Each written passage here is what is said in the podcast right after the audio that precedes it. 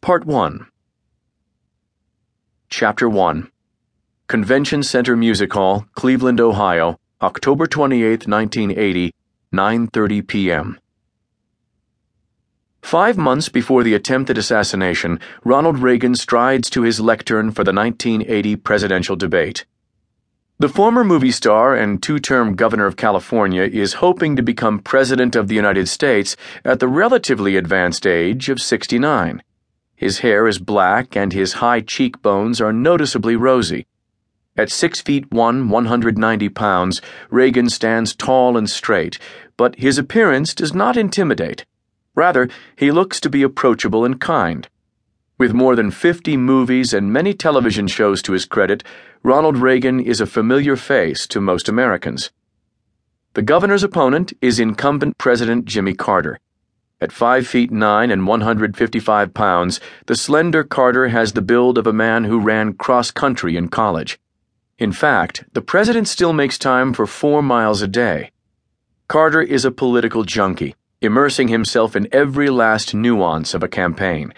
He has made a huge surge in the polls over the last month. Carter knows that with one week until the election, the race is dead even. The winner of this debate will most likely win the presidency. As both Reagan and Carter well know, the 1970s have been a brutal time for America. In 1974, President Richard Nixon resigned under suspicion of criminal activity in the Watergate affair.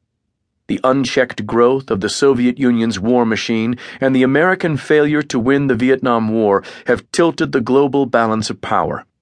At home, inflation, interest rates, and unemployment rates are sky high. Gasoline shortages have led to mile long lines at the pumps. And worst of all is the ongoing humiliation of 52 hostages still held in Iran after radicals stormed the American embassy in Tehran in 1979. A rescue attempt six months later failed miserably, resulting in the deaths of eight American servicemen.